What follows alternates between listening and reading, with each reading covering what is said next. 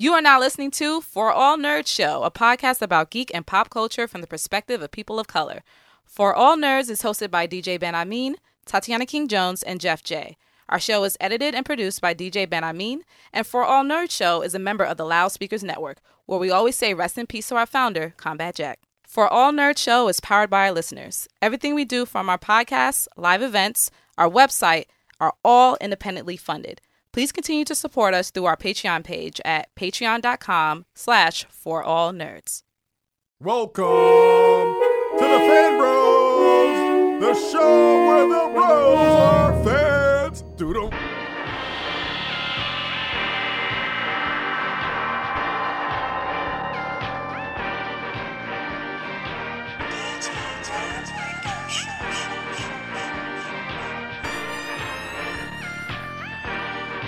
And what's up, y'all? And welcome to another episode of the For All Nerds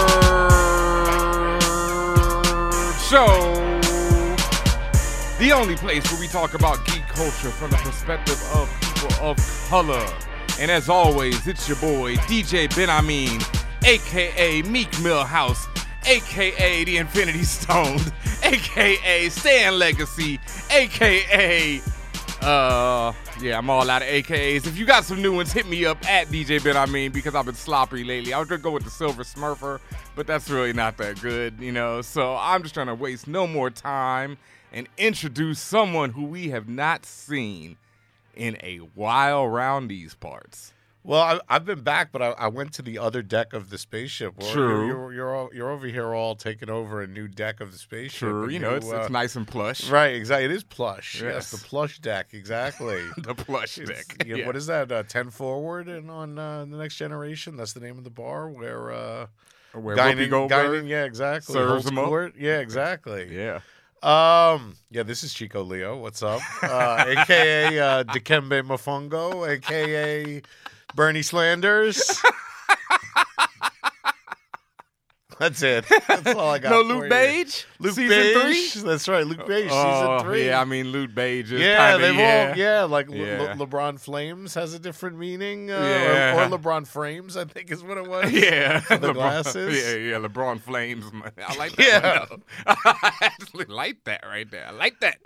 And yes, you know, as you hear, D Chico Leo is back in the spaceship, folks. It's been a minute. Welcome back. The dynamic duo reunited. Right now, it's just the two of us, like a Will Smith or a Otis Redding. Is that Otis? I'm effing it all up tonight, folks. You know Just how we go. Just the two Of of us, us. yeah. Yeah. no, no, that's much Bill. later. No, that's Bill. Yeah, Yeah, yeah, that's uh, yeah. Bill Bill uh, Withers. Yes, use me up. And other great jams. But yeah, it's just the two of us tonight so far. You know, Jeff J is flying in right now. He's returning in his estate pod. What's the reverse of an estate pod? A shuttle pod? Yeah, we go. shuttle. He's Yeah, the- returning. He's returning from the planet in the shuttle. Yes, returning from the planet in a shuttle. Tatiana King is still out in nowhere, mining celestial brain crystals, as it were. And, you know, we're back in the spaceship. It's the For All Nerds show. Thank you, everyone, for listening, for subscribing on iTunes, YouTube, all those different places. You can see we got the video popping. We're back on video tonight. Hello. What up? Shout outs to brother Chris, our engineer here in the spaceship. It's beautiful tonight, man, but this week is definitely one of, I mean, sadly, the most min- momentous weeks in comic book, geek, pop culture, anything history. Well, we knew it was coming. I mean, I I'm not trying to minimize, you know, because it is it is a weird thing. Like he like like uh, all these obituaries had already been written and were in a drawer. And you know, I don't know. I saw him from afar at Comic Con like three years, whatever his last Comic Con was, Ah. whether it was 2015 or 2016. Yeah, and he was super frail. I have I uh my my paternal grandmother died at 93 Mm. uh the other day uh the, not the other day like 3 months ago 4 months ago Yep. and uh, you know she was 93 or 94 like she was 93 and she she ended up dying a week before her 94th birthday Mm. like I'm not sad about like she had a decline, you know, like and Stan Lee has had a decline. So I think it's celebrating his life and his legacy is what it's all about. Mm, But you can't be sad. I No. mean, if you make it to 95, like that's a dope run. I mean, it's an incredible run. The man had a 65 year marriage to his wife, Joan Yeah. Lee. I mean, if we know, like every everyone knows, we're talking about Stan Lee, who passed this week. You know, first let's take a you know quick moment of silence. But word up, man, that man lived a good ass life. Like He you did. can't be mad. Like yesterday, I was definitely shedding some tears, you know, because I was just thinking about it, the legacy, everything, what he's done in his life. But at the same time, it's just you got to celebrate it. Right, absolutely. But there's a difference between doing that and dying like be, a life being cut short, or a, Mm. a career that you know, like you know, the you know more often than not that we end up talking about. So I am fully behind celebrating the legacy and the life. And like yesterday, I retweeted like you know eight great things and like Mhm. one bad thing Yep. you know, every human has gray, you know, has a gray, you know, there's, there's there's some things that you do that are dope and some that aren't. And and and his, you know, some of his are it's sort of been muddied by history that people have died. Well, everybody has died, but you know, I mean, for the most part, the effect that he had on like the world is like un, you know, unrivaled. But yeah, he wasn't a perfect uh you know, he was not a perfect person. But No. he probably leaned more towards the good than the bad. It's debatable, but like with any person, you have, you know, we weren't there for it. We don't Right. know the real history. You don't know what happened exactly. You know, everyone who doesn't know what we're talking about, Stan Lee basically is one of the people responsible for creating the Marvel Universe as we know it today. He, at a time, I, I, did, I did a tweet thread about this. He worked for Timely Comics before it was Marvel Comics. When he was 39 years old, he was ready to quit. He was done with the industry. He was doing a lot of romance and like cowboy Western, comic yeah, books yeah. and westerns, and he was just sick of it. And his wife Joan told him, "Do one last comic and do it the way you want to do it." And so he created the Fantastic Four. And so, boom, from there, the Fantastic Four was a hit. Everything popped off. It just kept going. Things just blew up. Marvel became the monster that we know it today. He created many things. And a part of his legacy that we have to talk about is that it wasn't just him. And that's what a lot of people now, because he's the person who appeared in all the Marvel movies, everybody knows his face and name. Well, his name was in every. So he was the editor in chief till '72, and then he became the publisher. And his name is literally in. It's like Stan Lee presents in every Marvel comic. From I don't even know. Do they still do it? But they used to in '70s, '80s, '90s. But they used definitely to do Stan that. Lee presents. in every single so one. yeah, his name was constantly there, and um, you know, famously, the two dudes, uh, Shuster and Siegel, sold the rights to, uh, you know, Superman to DC Comics for one hundred and thirty dollars. You know, like he was on staff, but it, yeah, the ownership stuff of that and who created what, like. There's a lot of gray area, and I feel like he, you know, he was out front. You know, also Kirby left Marvel, so Yes. like, so there were, you know, there, there, there you know, we'll never totally, and, and Steve Ditko, so we'll never totally know. But we're coming in now to our, uh, our uh, to the landing port. Yep. And we have our third member, you know, back in the spaceship joining us. Jeff J, aka no AKAs. Quick and to the point. We're over here discussing Stan Lee, and I know Jeff that Spider Man is your favorite character of all time. You know, so how did it, f- how did you feel when you first heard the news? um, I mean, it was sad, but he was 95 years old, so I'm not. You lived a long life, but Mhm. you never know when it's coming until it's it's here. And Yep. when it's here, it's just like, damn. Yeah. Like I wish I could have met him. I wish I could have took a picture with him, talked to him, because I wouldn't be here if he didn't create Marvel and cre- Mhm. and have a hand in creating all those characters. I literally wouldn't be in this room right now. None of us would be. And and it's interesting to say, like, so I, I would say Spider Man is my favorite superhero as well, and like. You know, that's an issue. Like, no matter who created it, like all the words that came out of Spider Man's mouth, at least in the first hundred issues or so, were put there by Stan Lee. So, See, that's any I've heard different things even there, but the majority of it, yes, Right. That, the I, the ideas, the thoughts, the whole with great power comes great responsibility. Right. The just the idea of what Peter Parker is, right, You know, the nerd. That's something that somebody tweeted yesterday that really blew me away. Is that he made heroes out of nerds and scientists. And to this day, like somebody was also tweeting and talking about their 13 year old daughter wants to go to high school for science because of Peter Parker. Right. You know, and that's a little girl right now who Stan Lee's influence has reached. Because you have fallible heroes, Mm-hmm. just like humans. You Yep. don't have aliens from another planet saving the world. You don't have billionaires. But you do have billionaires that drink and that womanize and that are profiteers off of war that learn the error of their ways and they still have those qualities. And even on another note, you have villains that are hmm. complex, that have different ideologies, that may have been drawn to their villainry in ways where you say, yeah, I I really can't blame them. Like even the think about the vulture in Spider-Man Homecoming Mm. Yep. yo, he, the government comes in, takes his job. Where have we heard this this rhetoric before, right? Takes his job. He's been doing the same job. Damage control comes and says, "We don't your your services aren't warranted." All because these damn heroes want to fight aliens. And now what are you going to do? You're going to do whatever it takes to make the money you can make. You're going to apply your skills and your intelligence and one person's villainy is another person's uh survival. Yeah, they even go out of their way in that movie to, to demonstrate his loyalty to his employees Yep. in a way that like even the best companies today don't seem to have. You know, like he he at one point says like the only reason he's still doing it is because he needs to take care of all these people. Like what would they do without you know, like I mean there's clearly some megalomania there, but there's also Oh, yeah. you know, like so yeah, I mean th- that that's the advantage though of of being created in the 1960s versus the, the 1930s. I mean, DC has always been handicapped a little by when their their stuff was created. Like it's just a different era. Like a couple generations later. And also by by grounding everything in, in New York City where Marvel was instead of all these sort of fake magic cities, um, Like you Metropolis like and everything. Yeah, Metropolis it or Star like City or. Opal City. Yeah, exactly.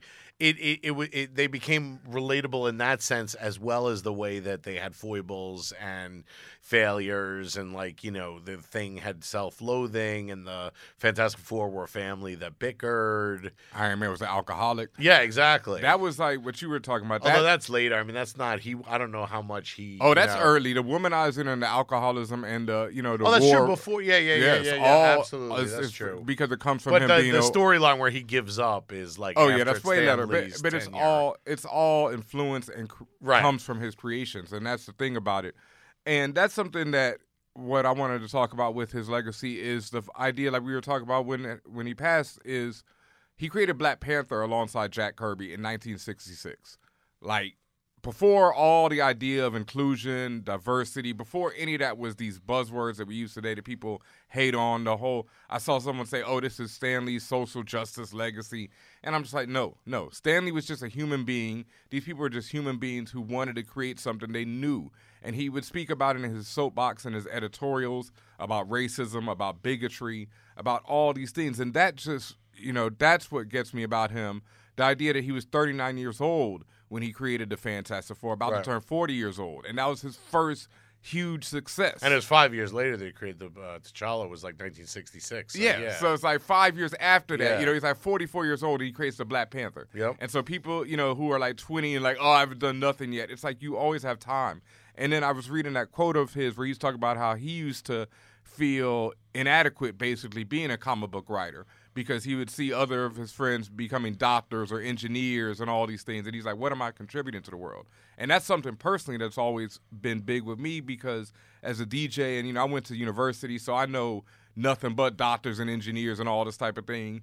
And i'm just sitting here djing doing podcasts writing whatever. And i'm like damn what am i doing? You know what what is this really helping the world but when he said that it's like entertainment's one of the most valuable things in the world because it helps people get through their day. It helps people maintain when they have these problems in their life, they can get away with some entertainment for a few minutes, for a few times. And that's something that helped me as a DJ and hearing him say that. So it's all these things that I just respect him so much for. You know, no matter what goes on, like we said, behind the scenes over who created what, who did anything, that's something else. Like, it's always a team effort. It's just like this show right here. None of this show is just about me or about Tatiana or about you or about Jeff or anyone. It's all about everyone coming together to make the magic.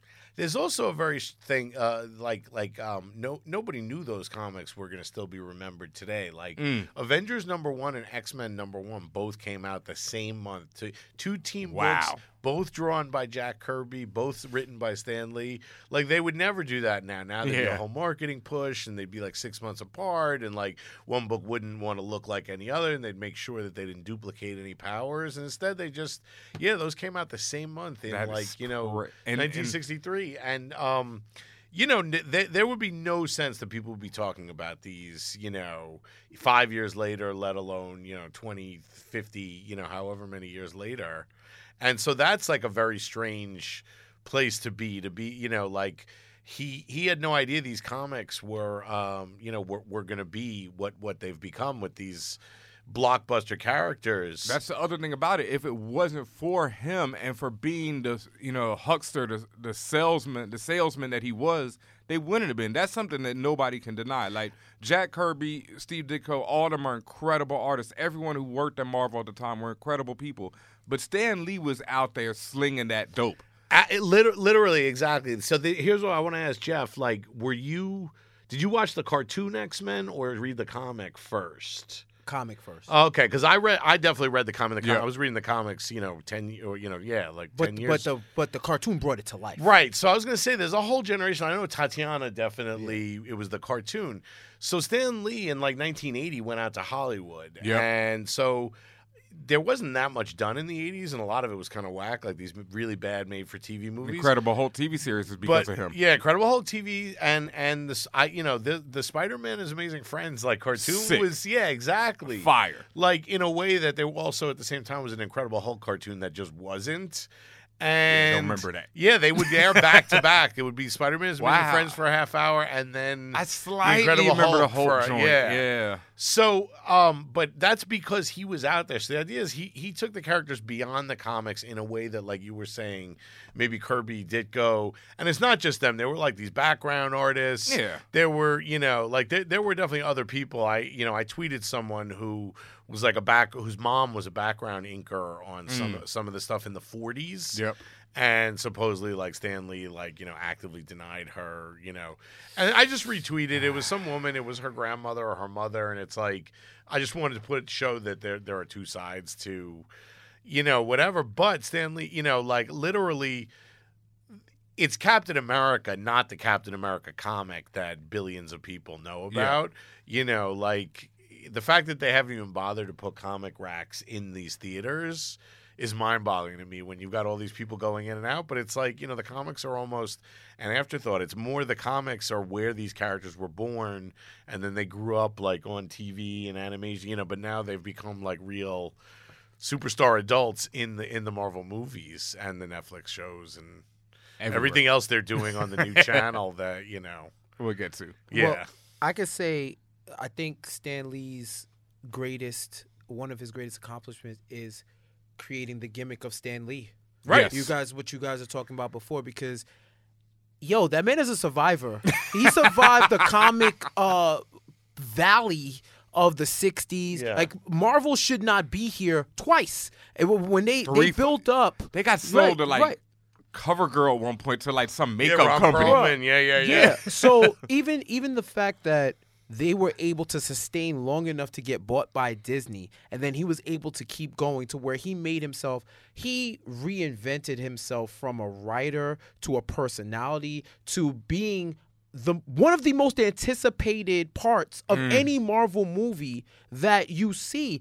He even makes an, a, a cameo in Spider-Man the video game Yep. Right. which is which is insane where i wasn't even expecting it and it's like it, it just felt right like what he did felt right and to your point about the person who spoke about the uh the background vocals and said there's two sides i've already accepted that when somebody dies people are always going to want to put both sides mm-hmm. but this is what being a human is about. There's always going to be both sides. People are going to remember the good things that you did and people will never forget the bad things that you did. But i think your legacy it's all encompassing of what you've done in your life. And another thing i've i've come to resolve myself to is when you get to a certain level, someone is getting stepped on, Right. whether or not It's you that. think Yep, it's the yep. sub. It's the New York City subway phenomenon. I may walk through the subway and I might bump a few people, whether or not I intended to do it. It's still bumped. Right. And some people might still be waiting there. Like I do a lot and grilling at you. Are you going to say excuse me? Are you going to act like you ran into a brick Right. wall? And you may just keep moving. Whether or not it was your intent, you did it. Mm-hmm. So a lot of famous people will have stories like that of people who didn't get credited or people who who uh who who who didn't get any type of proper credit or didn't get any type of money or any type of recognition. And it's not right, but it, it, it is a part of his legacy. Mm-hmm. So I'm not really like I don't think it really casts a light because I've seen more shine on him than the negativity. But Oh yeah, and I retweeted like nine different like this is what Stan Lee did when he met my kid, and you know he was like really nice and took twenty minutes out of his day, and all this other really great, you know. So so the the majority of stuff was definitely positive. Um, also, he was the front man. He was the guy out there. I mean, it's like most people know about the lead singer of a group, you know, more than they know about the person who plays drums. And Beyonce gets all the hate while the rest of Destiny Child just chills out. Right. Except from the the one's husband All right. or fiance. oh, uh, yeah. oh man, And um, yeah, we still got a lot more to talk about with Stan Lee and everything else. But right now, we're gonna take a quick break, and we'll be right back with more for all Night Show. Hey, I'm Malcolm Lee, director of Night School, and when I'm not directing, writing, and producing, and editing and spending time with my kids, I'm listening to For All Nerds. What's up, everybody? This is Chuck Creekmur, aka Jigsaw from AllHipHop.com. And when I'm not placing my heavy hand on the world of hip hop culture, I'm watching For All Nerds. Hey, this is Pamela Ribon, and when I'm not writing things like My Boyfriend is a Bear or Ralph Breaks the Internet, I am listening to For All Nerds. Hey, this is Kelly Robbins Hicks, executive producer of Random Acts of Flyness, and when I'm not making white people mad as hell, I'm listening to the For All Nerds Show. Hey, what's going on, everybody? This is Asante, one third of the Friend Zone. And when I am not smoking pot or playing Shinobi Striker, I am listening to For All Nerds.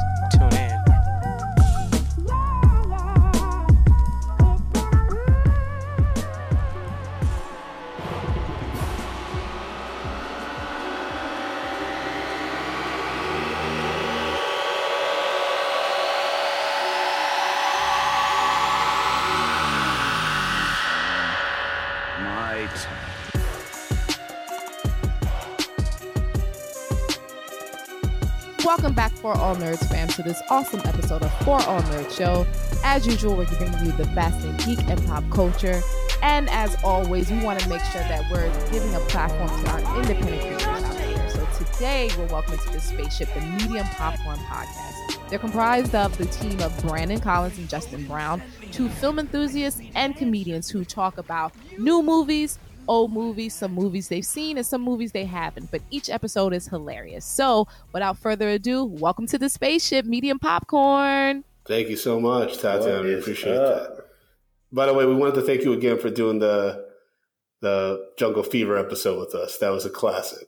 Oh yeah, that was so much fun. Yeah, so for everyone listening who doesn't know, I was actually on the Medium Popcorn podcast earlier this summer and we talked about Jungle Fever. I've never seen it prior to being on the show. So it was pretty hilarious and to say the least.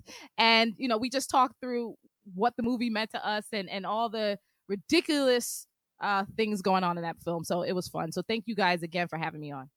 It's a pleasure. It was a pleasure. All those Spike Lee isms, you, Oh my god. classic. Oh my God. So I gave everybody a really brief intro for you guys, but if you can do a much better job and let people know who you are, please, Brandon, Justin, whoever wants to go first, tell the fan fam who you are. Absolutely. So we're Medium Popcorn. We are a weekly uh, movie review podcast that actually just got accredited by Rotten Tomatoes. So it's No. it's crazy. So that means every week we send it to our, our contact Rotten Tomatoes, new episode. He transcribes it and pretty much tries to break down the crazy shit we say. Put on the website actually adds to the Rotten Tomato meter, which is crazy. Oh, that's Um, awesome. Yeah, but we, we talk about all kinds of movies. We do black, white, occasionally foreign, sometimes even documentaries. We just do whatever kind of tickles our fancy at the time. and we usually say very outlandish things. We relate to our real lives. Um, Justin and I are both out of our goddamn minds, so it's always a interesting take. Um, there's never a refreshing of like the same ideas. It's always going to be something new. Dope. Yeah, you know, we're both based out of New York City, so you know we've been doing comedy together for you know Too since, long. Yeah, since the year I'm of the flood. of. I'm not talking about uh, I'm not talking about Katrina, y'all. It's the year of the flood. Uh, so we're talking Moses.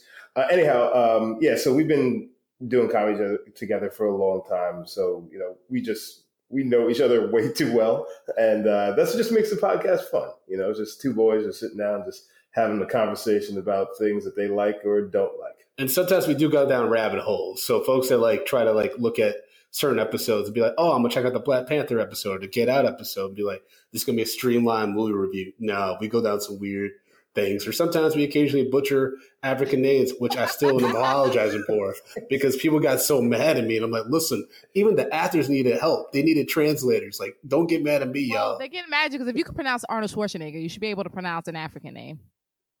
I can't pronounce that either, though, Tatiana. That's what I'm trying to say. Like, I'm a dumb person. I mean, read a lot, but I can't pronounce words. I got speech impediment. See, I ain't even going to try that front. I can't read, guys. Well, that's being said, why did you guys decide to even do a podcast in the first place? You mentioned your comedians. Um, there's so you know there's many different outlets, ways that you guys Oh no. can talk. Why podcast?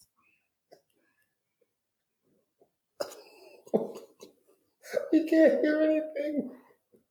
All right, and you guys are back. So the question was, Yes. why podcast? Like you guys are, as you mentioned, um, comedians. You've been in this space. You know that there's different platforms to use. Why did you decide to do this as a podcast? Yeah, I um I've been doing podcasting for a while. I used to have a podcast called Comedy Outliers with uh, the homie Mike Brown. Check him out at Yo Mike Brown. It's one of the funniest people alive. And um I always wanted to do a movie podcast, and I just couldn't find um the right person to do it with. And Justin and I used to always like uh, talk about movies, just like whenever we would do rehearsals for when we at the time we had a sketch comedy group, or just like just talking about m- movies in general.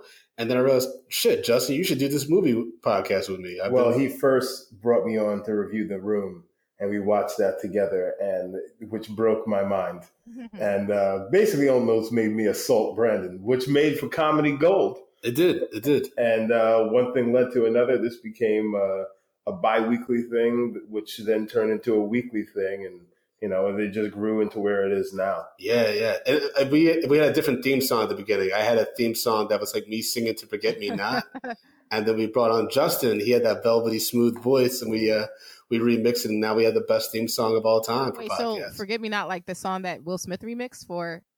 for yeah, yeah. It was not good because I'm not. I don't. I don't. I'm tone deaf. It was not a good rendition. I'm oh sorry. Oh my gosh. So you, you mentioned that you felt you were looking for the right person to do this with. Did you feel like there was a gap in the space? Like, what made you feel like, yo, I can do this, or I can do this better than the other podcasts out there? Yeah, I feel like there is well, actually like besides how this get made, there wasn't really any movie review podcasts that were on my radar like Mm. frequently. And I just felt like I had a unique voice and just teaming up with Justin. Once we made the theme song, we knew we had something special. So it was just kind of like creating a format that made sense to us, being consistent, and then just building up the brand from there. And based on the reception we've gotten the past, I would say a year and a half, it's been nothing short of like amazing. The fans and people signing for Patreon, people coming out for live shows and just tweeting at us. We've recently started selling merch, which is crazy. um, so just like the support has just been um, another level, which I never. Uh, I'm always proud of that. Like I did, I, like you know, my comedy outlier stand up show. Like it eventually like got like a lot of press and like it was well revered within like the comedy community. And now for us to get this podcast, it's like starting to get accolades in the podcast community. It's it's dope. Nice, nice. And how do you guys pick the films that you decide to talk about? Oh, guys, it's it's just completely random. now, sometimes uh, you know we actually reach out to some of our fans on Twitter and things like that. So people, you know, ask us, "Oh, you should do this movie," and they'll just suggest random movies for us to do. Other times, it's like, well, well, actually, what we try to do is like um, a new movie, old movie, new movie, Okay. old Yeah, movie. switch it up. Uh, but sometimes it just doesn't work out that way because you know there may just be nothing out that's worth seeing that or that either of us care about. So we'll do just a series of older films but uh, you know, we we just like to do the classics and and especially just some black films that, that are never actually given Mm. any burn. So it's just fun to do Like Good those. Burger. Did you say like Good Burger? Brandon, Man, stop. Yes. Yo, I don't care what anybody says. Good Burger's Good one of the Burger's funniest movies of all time. I don't give a fuck.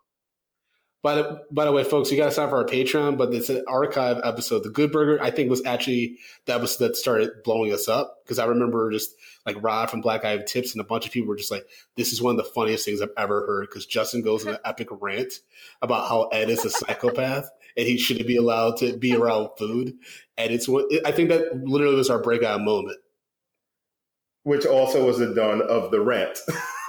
so on Patreon we have uh, other, you know, so I have a solo episode called the rant, and Brandon has a, you know, a, a show on there called, um, oh, what is it? Mm. What am I watching? And so you know that's things like that is what spawned. You know, you know, it just it, it kind of just the, the show just started to grow as we were going along. And uh, yeah, we just got different ideas and started running. Mm, what's the worst movie you guys have reviewed? The worst of quality tell or the worst episode? uh, the worst episode was definitely this is like in our early stages of the show was a Ghostbusters review. Oh yeah. We had a comedian that like I don't want to say his name anymore just because you know he got a little mad because we had a write up in RogerEbert.com and they specifically cited this episode as being like, hey, you guys got a little dicey because what happened was the guest came on to rip the female reboot, but then about halfway through the episode we realized he never saw the movie. Oh. So we realized this guy's just like mad at women, and we're just like, oh no, like we made a huge mistake. But we still released the episode, even though like it was clear he he had no intention of seeing The it. listener will not be denied. Yeah, and um, and we we took a lot of flack for that because a lot of people were like, why'd you have this angry dude that was just like saying belligerent things on the show? And we're like, hey, it's a learning, you know, it was a learning process. We're really sorry, but you know, we didn't also not want to release an episode that week. And uh, we fell on that sword and we learned a lot from that by like telling the guests, please make sure you've seen the episode, you know, that you've seen the movie that we're going to be covering. Well, it's also you know we come out unedited. There's there's everything that happens on the episode is is what's happening. So like we don't edit anything. You know, it's straight. You know, from from from the brain to the mic to your ears. And uh, you know, so we, we like the fact it's like just keeping authentic and just being real. You know, so if you know we we screw up, oh, we're gonna screw up. We're gonna screw up in front of you guys. We're gonna screw up big. Yeah. Occasionally, we have episodes where people are like really mad at us. Like, for instance, uh, you know, I mentioned the Black Panther episode and like joking, but we actually had some very angry people like tweeting at us saying, "Yo, you guys are whack on that episode. You guys didn't do, you know, that movie justice." It's like we gave it the highest ranking we've ever given any movie. We both love that movie. Uh, I took my whole, uh, and Tatiana, you know this, I took my whole bridal party to see that movie. Like that movie meant a lot to me. It's just like that day, Justin had a huge migraine. I was like high out of my mind, full disclosure. And it just was all over the place. It was like a two hour episode, and people were just like mad at us for various reasons. And we, even our added fans were like, yo, that episode wasn't your best. And so we apologized. We're like, hey, we always want to make sure we give you guys quality, um, you know, product. But at the same time, like we do have our faults. It seems like every year or so we had that one episode where people are like, what the fuck, guys? But It's we persevere. You, you, Yeah. You know what? I think we're gonna have to like for Black Panther two. We're gonna have to do something really special to make it up What to what our you- uh, to our medium popcorn. Yeah, what we're gonna get Michael B. Jordan that, on that and kill him. so? Oh well, the mispronunciation of names definitely didn't help. Um, I think at one point Justin was trying to alleviate his headache Oh, by eating on the microphone, which is a big no-no in any kind of audio forum. Uh, but for some reason, Justin forgot that that day. Um, and then w- we were mispronouncing like we were, it, it was just a lot of mispronunciation. We were kind of all over the place in regards to like recalling things from the plot. And you know, we we are Marvel fans, but if we're being completely honest, I'm like a deep DC fan, especially with Batman. So with Black Panther mythology and stuff, I wasn't well versed in, and Justin don't read. So a lot of people were mad about us uh, talking about the, you know, like our takes on various characters and stuff. It was just at the end of the day, it was like It not was a the perfect best. storm of mess. Yeah, it basically. was it was crazy.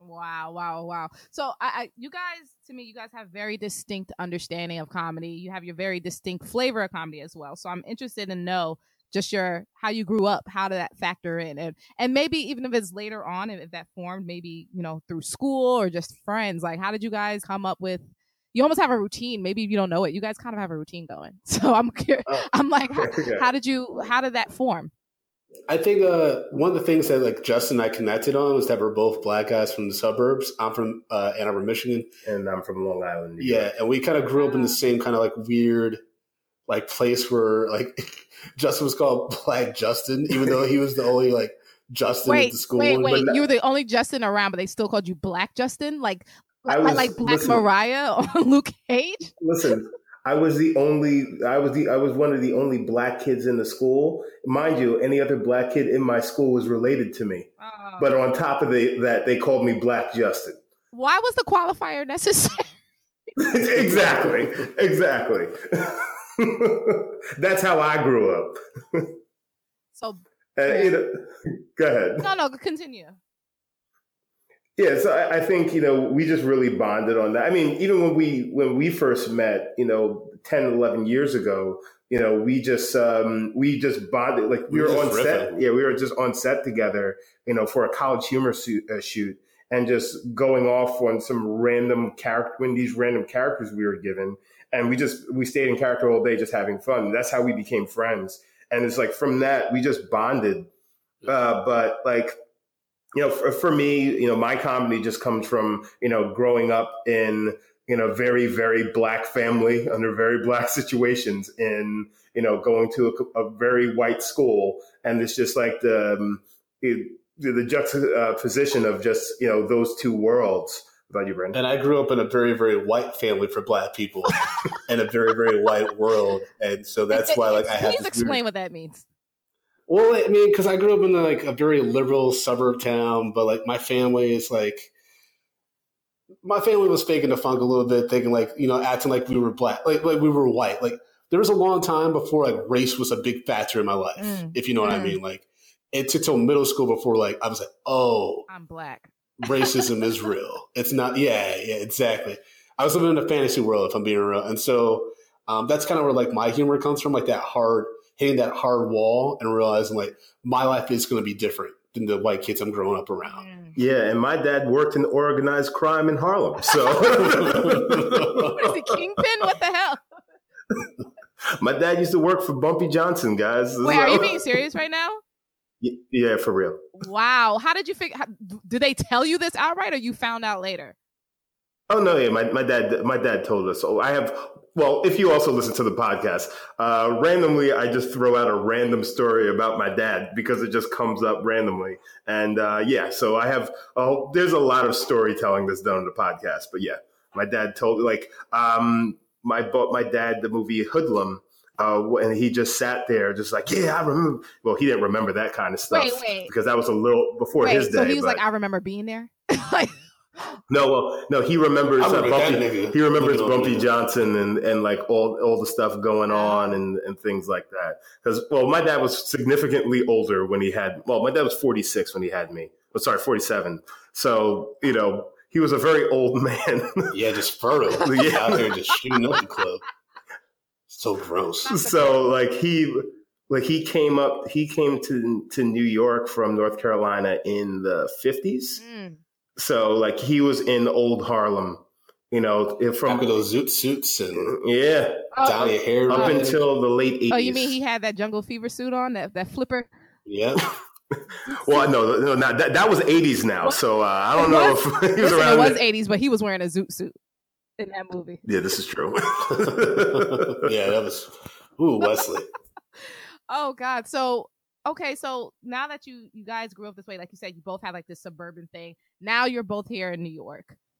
What has changed between how you've come of age and now that you're an adult? And then one of at least one of you is married now. So what has changed in your perspective in life? Oh boy.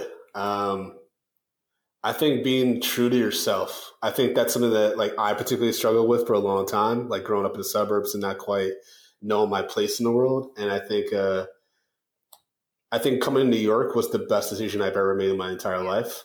Um, just because it opened my world to so many new things, so many new people. Uh, and that's kind of like where I I get offended by ignorance. I get offended by people that aren't willing to push themselves to learn um, about people around them and about different um, ways of life. And I think that that's had a profound impact on my comedy. It's had a profound impact on um, my experiences that I can share to the listeners on the podcast. So I wouldn't change that for the world. And obviously, moving to New York helped me meet my wife, who it, I'm a lot to deal with, and I know that. Um, so it's great to have somebody who can handle that and not beat the dog shit out of me like my mom used to because she just didn't know you how to handle me. a handful? I don't think so. You really? yeah, I'm sorry. I know I tweet at you a lot.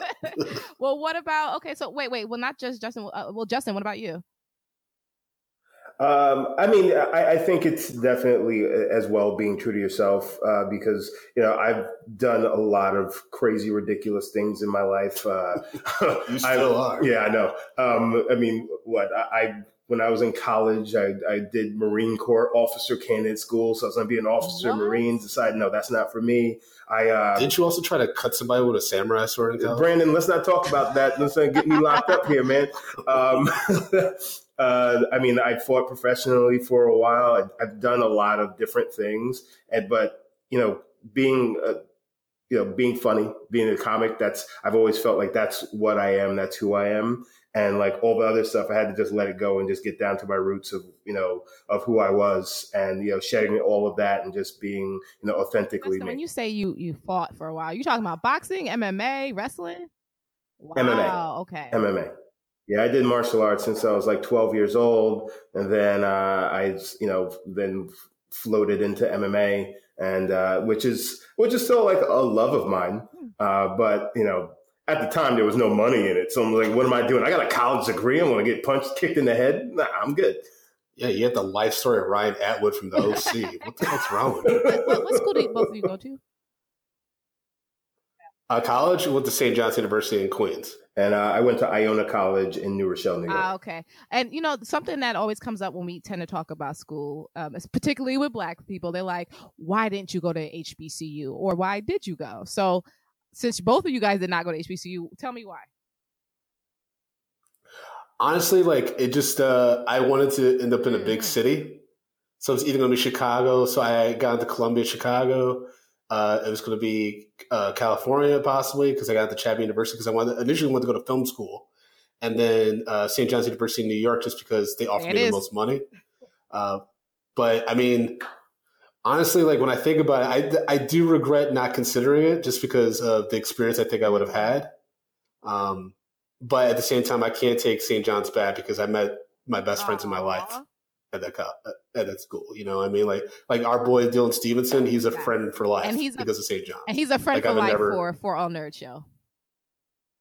Exactly. Like so, I've been never. You know, I can't discount the people I've met because when I I think about the circle of friends I have now, like I never could have imagined that being like the kid in the suburbs who was like, it's hard for me to find friends because no one really knows what box I fucking fit in. But now it's like I don't have to worry about that. One, because I'm a grown ass man, but also because I love the people around me, Mm. except Justin.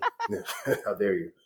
Uh, for, for me, um, well, for, for one, I I almost uh, went into the Marines. I almost enlisted uh, instead of going to college, but obviously I made a great choice not to. Uh, uh, but uh, yeah, so like I, I thought about enlisting at, at first, and then um, you know I had the, college. I was like, you know what, there's a better choice, and uh, you know Iona gave me good money, so I decided this is where I'm going to go. So uh, going to that school, and again, much like Brandon, as I like, it really changed my life. And being close to the city, I started, you know, training at the Upright Citizens Brigade and all things like that. So it's like it kind of formed, you know, who I later became, you know, over Right. So you guys have had a, a, cool amount of varying experiences that have all melded to make the people who you are today. And as you know, like we mentioned, a lot of the comedy goes into that. You know, co- comedians tend to talk about pain through jokes, and some of them become cynical. So, would you guys consider yourself like cynics, or do you think that you're more realism, or or I don't even know what the what, what the opposite would be? But what do you guys consider yourself? I mean, I don't think we're cynical. I mean, uh, a recent episode we did, uh, we did an episode on La Bamba, right? Um, where it's like a lot of uh, family dynamics, and uh, you know, he's all scared about dying in a plane crash. and then spoiler alert, he ends up dying in a plane crash. But this is a real story. Uh, but then I, I related that to finding out my father died a few years ago. Like I found out right before my wedding that my father was like this renowned like organ specialist at U of M and shit. Like he has a statue in his name, all this crazy stuff, and he died in a plane crash doing an emergency organ transplant. And my main takeaway from that was just like, well, you know, you got what he, you know, we were like goofing Yeah. about it. Like it's a serious topic, but it's it's something also like I can't take it back. Like it is what it Mhm. is. And so we try to find the truth in like relating comedy to what happened in our lives. So you use comedy as a truth serum almost. Yeah, yeah. I, I don't. I try to be as truthful as possible, and sometimes I'm a little bit too real. Like I've had, you know, like my family or my, my girl tell me, like, "Hey, I get what you're doing here, but you know, I, I, I think you need to be aware of like how this joke or this story might impact like X, Y, and Z." Because I have a whole five minute bit now about finding out about my father, and my wife is really worried about like she's like, "I think it's going to hurt your mom's feelings." But I actually did it for my mom, and she actually thinks it's a really funny story, and she gets where I'm coming from. So. I, it, it's a tough line to to balance, but um, I try to be as truthful as possible. And you know, you know, you're absolutely right because, like, with me, it's like, of course, you know, like I said on the podcast, I talked, you know, I tell random stories of my dad. It's just like, why would I not tell some of those on stage? And some, you know, are, are pretty dark. Or, or like I talked about, you know, the day that my dad died. Because you know, my dad died of Alzheimer's, uh, you know, a few years back. I remember And- that. Yeah. We, and- we had just finished a comedy show too. Yeah, we ago. literally just finished comedy show and I got the call, and um, Oh, wow. just and you know just being true. Like I, I, the next year was the anniversary of my dad's death, and I my whole set was about him, and it was you know it's also just therapeutic to just talk about the real things happening in your life, and you know life is as tragic as tragic as it can be. It can be just extremely funny, you know, in midst of all that tragedy. And I think it's you know it's, it's good to just be yourself and talk about that stuff because there's feelings inside that you know you got to get out, and some come out comedically. Uh, but you know it's good that you guys share that because I, I'm always interested in the different ways comedians use comedy. Like uh, you know, I, I mentioned, like I said, I mentioned cynical stuff, but to your point, you do it to tell your story, be truthful, and it seems like to bring other people into your world in a in a more relatable manner. Absolutely, and I think that's the reason why. Like uh, I mentioned, like every year or so, seems like we get like some backlash on like one episode, but that's even the most crazy things we say. We usually relate to something that connects personally with us. So it's hard for people to like you know yell at us on Twitter or say like you know we we shouldn't say X, Y, and Z because we're always related to well, this is our this is my personal thought and point of view. Like you don't have to agree with it, but like I'm always going to tell you the real thought that comes into my mind. And I- feel like you guys are, are experiencing different levels of success right now. You mentioned that you have a Patreon. I'm on it now. You guys seem to have a successful Patreon going. You just got on Rotten Tomatoes, so that's a big deal. Do you feel like, or what would you say would be the point, if there is a point where you feel like, man, I made it? Oh, oh, hold on. I'll I'll take this, Brandon. When Idris Elba finally does our show, when Now- we get Idris, that's that's when we, know have a lot of shouts for Idris. He's all over our Patreon pages, tears. So yeah, I. I wanted to mention that because, like I said, I'm on your Patreon now and I'm scrolling now, and, and I was like, why is each one of their tiers a different picture of Idris Elba, and not just a different picture, but it literally goes from wide angle to zoom in, and then each picture he's wearing less clothes. exactly, you know, we gotta give it to people what they want. Well, what it really comes down to, I'm a big fan of medium popcorn. So sometimes I like to pop in every now and again when anyone becomes a patriot of medium popcorn. I like to shout them out as you know their patronage. Are you gonna do that accent? Are you gonna do that accent when he shows up? Oh no, that was Idris right there. That was Idris right there. You He drops laughed. in No, whenever he no. wants. No, no, not at all. I hope I hope you do that accent when he's actually in studio with you guys, just to see how he reacts. He's probably gonna get up and walk away, but Yeah. you should do it anyway. Oh, oh, you know we that exactly what's going to happen. Now, I will say for me, um, you know, on a more serious note, I think for me, validation will be when we begin like selling out a lot of shows. Um, and we actually like take the show like on the road. That that's like a dream for Justin and I to like you know go connect with our audiences because we have listeners like based on our downloads all over the world, which is incredible Mm. at this point. Like, and it keeps growing. It's like our hostel episode. Not that we're ever going to go to Nova Scotia, but that episode's had over forty thousand downloads, which is crazy. Yeah, I, I, think that they're just trying to figure out how they can just, uh, you know, get some black people over there to themselves to be killed. But you know, whatever, whatever works, right? Yeah, but um, I, I think for me, it's also like uh, we've had some issues with like being put in certain publications and then abruptly being taken off and replaced by white movie review. Wow. Shows. Any reason why? Besides the um, initially we thought it might be because of the subtitle "niggas spoiling movies" for the publication. We're, we never really got full confirmation of why that was, but we were in like at a top ten comedians, you know, who have hilarious podcast lists and a, a very po- uh, popular New York publication. And then I went back to look at the listing one day and I noticed we were replaced by a, like a white film podcast called Defender Movie, which, you know, Sean Donnelly is the host of that show. He's a really funny guy, but it's just very strange. And I've hit up some venues that I've had relationships with in the past to try to do a live show. And they say, hey, your show doesn't seem like a good fit. But then they've had white movie film review shows at those venues. Wow. And so I'm like, okay. So pretty much, I want to get to the point where we're like, "Fuck you" to all the venues, so we could do our own thing, and you know, our fans just come out for us because that's the power of uh, you know, our patriot. Right, right. patriot. Uh, well, we call them patriots. Yeah, they call we call them patriots. Or Idris does. uh, you're still going with that right now. Yeah, never stop. All right. Can't stop. Wow. So, I mean, so you know when those things types of things happen like how do you how do you deal with it and then further how do you move forward be- beyond that how do you strengthen yourself you know what? When it really comes down to it there's certain things that we can't control. And eh, you know yeah. don't worry about it. You just put your head down. You just keep on doing the doing the work. And the people who follow us the people who love us you know they're still there and that's who we do it for. Anybody else who catches on great. You know we'll, we'll love you just as uh, you know the old people have been here. But you know you know we're doing it because we love it. And you know i think that's what really matters and that's what shines through. What would you or do you have any good advice to give people who want to start either a film focused podcast or any podcast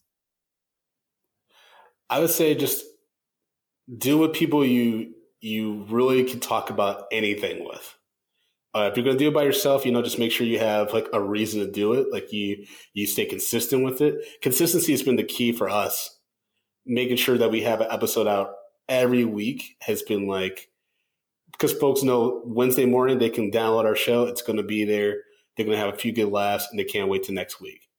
Um, but also, if you're going to do with a, another person, just make sure you can talk to them about anything. Because Justin and I, we picked movies because there's a never ending plethora of movies, but also because we can literally talk about any topic and make an hour of entertainment out of it.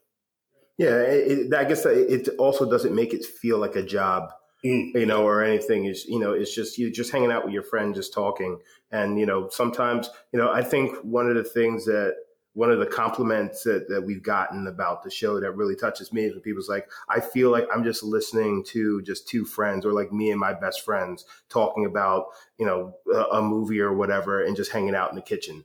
It's like that's and I, I that feel is exactly what we're going for because we're not trying, we're just enjoying each other's company and just having a conversation. I wonder what kind of food we're cooking in the chicken. Jesus, in the kitchen.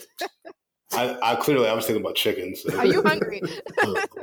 I'm so hungry, Tati. All right. Well, you'll be able to get dinner in just a minute. But before we get there, first, I want to say you guys have survived the interview segment, but we're not done because there is also Ooh. the BRAP segment, our kind of quick rap, kind of rapid, kind of not really rapid question and answer. It's oh, a question God. and answer segment. I'm going to give you some choices and I need you guys to give me some answers. Are you ready? Mm-hmm. All right. All right. And if you need help knowing who anybody is, let me know. But I think you guys are well versed in this. The first question is Falcon or War Machine? Hmm. War Machine because he's mean. No. And- no. no, but for real, War Machine though. Don Cheadle's a, a god. Uh, well, I was just on a plane back from Atlanta la- last night, and I saw my man Falcon hanging out in first class. Papa Doc. Yes, indeed. So I'm going to go with Falcon. Anthony Mackie. Anthony Mackie. Anthony Mackie. Anthony Mackie. I see. I see you and DJ Benhameen, have a name butchering in common. Very nice. Yeah, there you go. Very nice.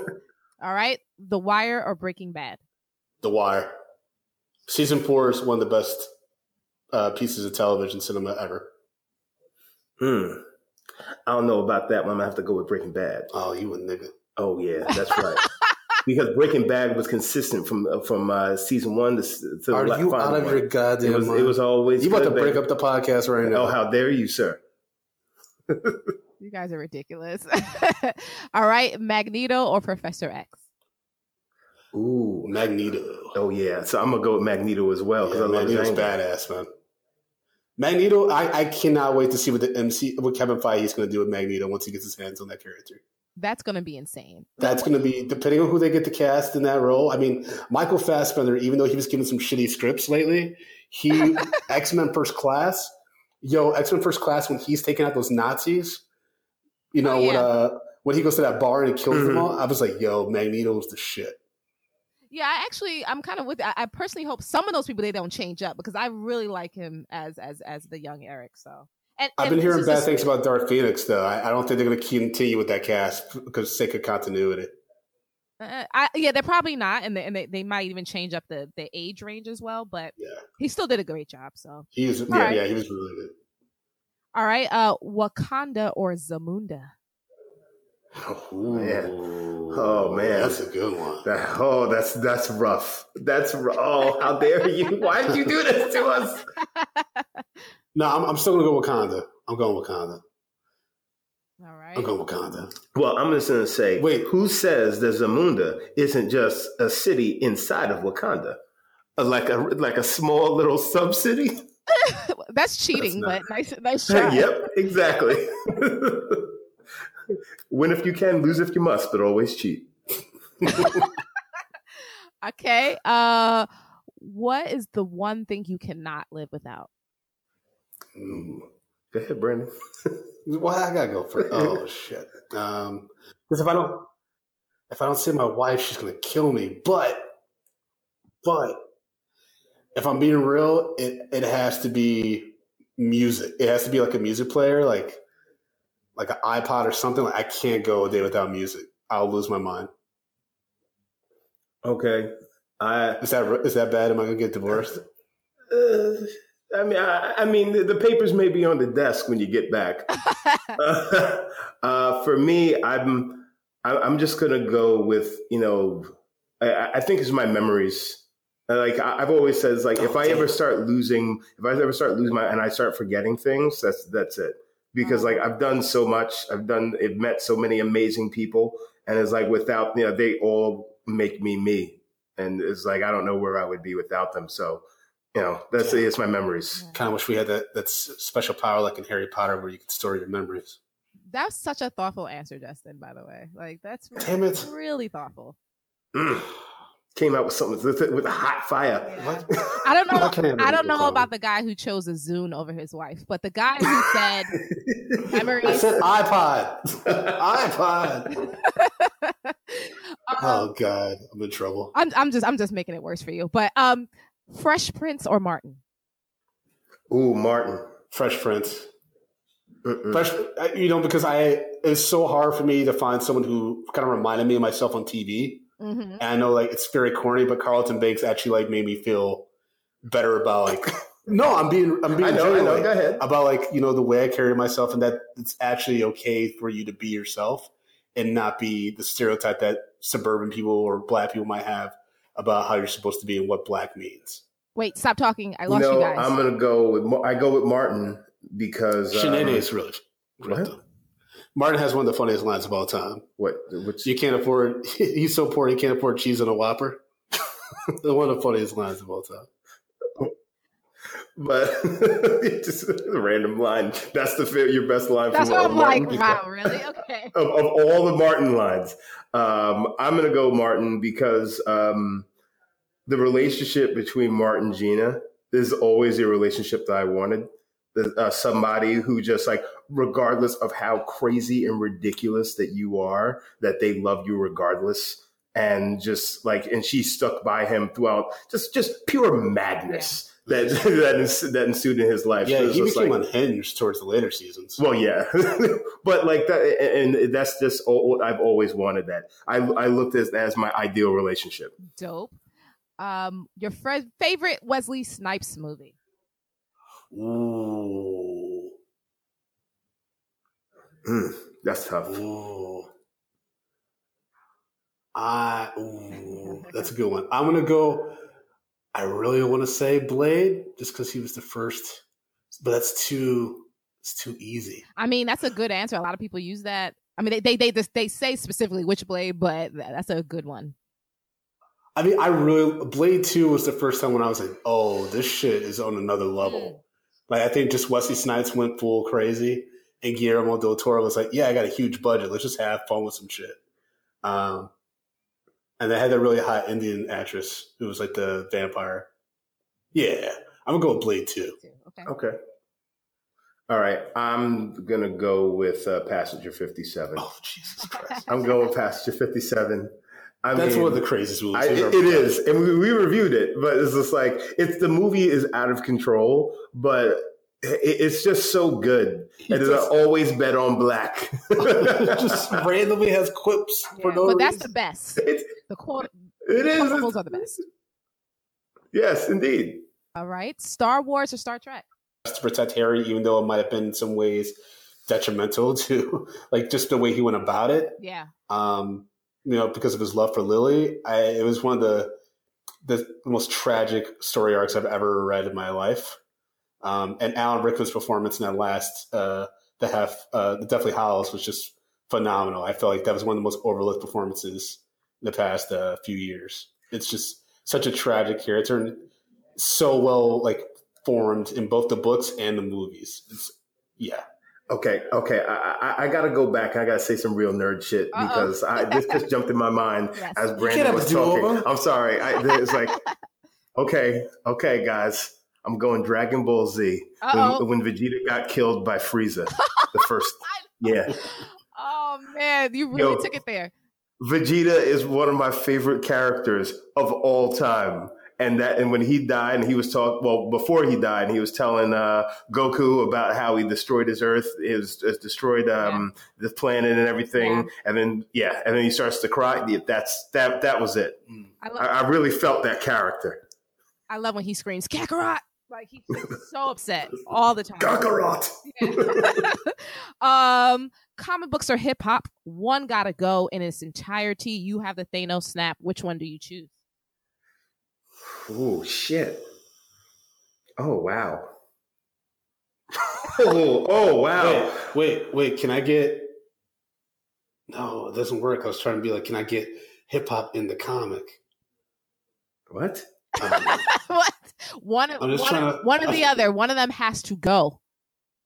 why though? Who's snapping their fingers? You are, and that's the only way you can survive. You gotta pick No, one. cut off my hands. Okay, all right, well that's an answer. You cut off your hands. You would rather not choose. Yeah. All right, so you're dead. What else? I can't have stubs. Oh man, comics books are hip hop. Yep. Holy crap! That's that's rough. Because Nigga, you just said you can't okay, read though. okay, okay. Shut up. What are you talking about? That's tough. You just trying to pan into this audience. You know what you would pick. He's just looking at the panels of the pictures anyway. We're good. Uh, yeah, I know. I mean, it's beautiful. It's beautiful. It's beautifully drawn. Um, I, I I would have to say uh, comic books. Uh, I yeah, I'd That have to snap my fingers for comic books. That's so, yeah, that hurts so bad because I'm losing G- DBZ as well. See, I just take out myself. You take out But it's yourself. okay because we have the Infinity Stone, I and somebody could turn it back. Somebody. Yeah, somebody will turn it back. Somebody, somebody come out. for. Jesus, Brandon, stop singing. Because if, if if that's the case, I'm going to take out you singing. That's. No, we're keeping that in. Um, and finally, if you can have any one superpower, what would it be? I, I would kind of want to have Magneto's powers. being able to control Yeah, Okay. I think that that's like uh just seeing the things that that character can do in the comics and the movies. Yeah, I could fuck some shit up on that one. And a lot of people always say I'm one bad day away from becoming a supervillain anyway. So that's that would be all. That would be dope. Okay, so if so, I'm gonna ask about the world first because the other people have superpowers. There is no qualifier here. What do you want to do with your Okay, life? all right. So other people have superpowers, so I want the ability to absorb people's superpowers. Oh, you want to be Sylar? You want to be Rogue? Yes. Sylar. You want to be Sylar? Okay. And if and if I kill him, I keep it. if I kill him, I keep it. Wow. Okay. so you both are clearly villains in this outfit. no, no. You, you kill you kill a villain, you suck up his superpower. Now you got him. You're just stronger. I mean, technically, is anyone really a villain? But you're just killing villains to take their power. That's still a villain. That's Justin. He gonna get my power. I'm gonna chain him up with my metal shit. Well, you guys have survived the BRAP segment, which means you have survived For All Nerds show. Please let the audience know where they can find you, your at on social media, all that stuff. Well, you guys can find me at J Brown Did It on Twitter and Instagram.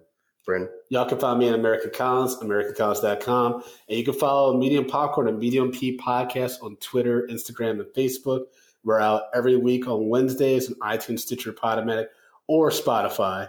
Uh, and just check out the show. Hope y'all enjoy it. Thank you, Tatiana, so much for having us on the show. Absolutely. Thank you guys for coming on.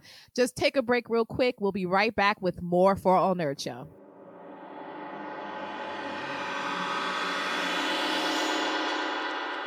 Hey, this is Yetide Badaki. I play Bilquis on American Gods, and when I am not swallowing up people whole, I am listening to Fan Bros.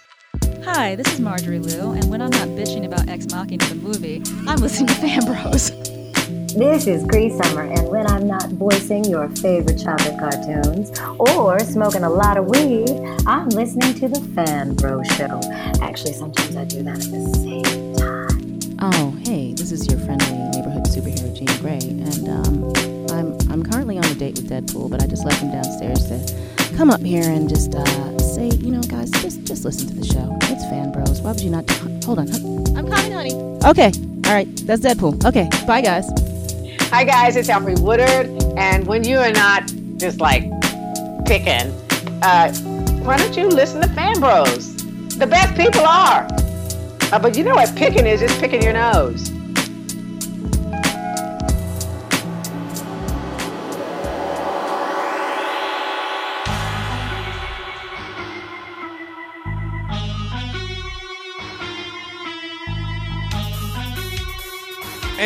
Welcome back to this episode of the For All Nerds Show.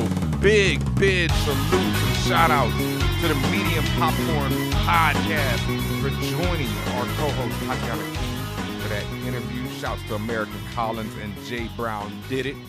You know, y'all can check them on the Medium Popcorn Podcast. Comedians out there doing big things in the world, geek culture, all that stuff. Thank y'all as always. Make sure you are subscribed on iTunes, YouTube, all those great places. Hit us up on Twitch at For All Nerds. Hit us personally up on Twitter, Instagram, social media at DJ Benhameen, at the Chico Leo, at Jeff J Says. Oh yeah, you know I had something else to talk about, but we'll get to that in a second because it is time for one of my favorite segments on this show. One of Chico's favorite segments, obviously. Well, Of course. Yeah, he's hype. We're ready. It's the Guac is extra. The Guac is extra. The Geekwently asked questions where we answer each and every listener question. You can hit us up, contact at forallnerds.com. If you're one of those patreon.com slash forallnerds supporters, you can get your question answered anytime, anytime you want. And shout out to all the Patreons out there, all the patrons. Y'all got swag coming your way, and the swag looks beautiful. That's all I'm gonna say on that. Make sure you go over there, drop us a line, patreon.com slash for all nerds. Where the guac is not extra. No, the guac is not extra right there. It ain't Chipotle, boy. It's straight up. You get it all over everything you want. The guac is luxury. Luxury. Yes. Very luxurious. And what do we have up first tonight? Scriberisms asks, How do you all want to be remembered? Do you hope that people will be able to understand and forgive you for mistakes that you made while you were alive? What legacy will you leave behind? Wow. Well, those are two different questions. One is how do you want to be, and which one will you? Mm-hmm. I mean, ideally, there would be is true. That statues of a- me in every a- in every city square, and every marriage would have to be consummated with both with with the people looking at my statue. Wow. But Wow. that's not going to happen. that's to be tough. Yeah, that's the the ideal one. That's a lot to ask Yeah, for. like I think like all Chico? all marriages should be conducted by a robot Chico from here on going forward. All And marriages? all marriages across the world. What is it with you and marriage? Like you know, well, I don't know. I feel like that's a big uh, you Moment know in life. Moment in life, you know.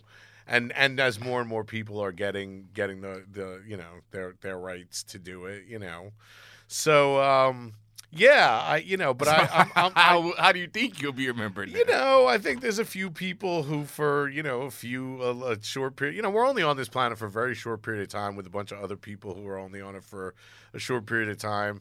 So you know, I like to think that you know I I've affected some people's lives and more people's positively than negatively. Mhm. Um, you know, I lived in a house with in in college, and I was everyone's favorite and least favorite roommate, as you can probably imagine.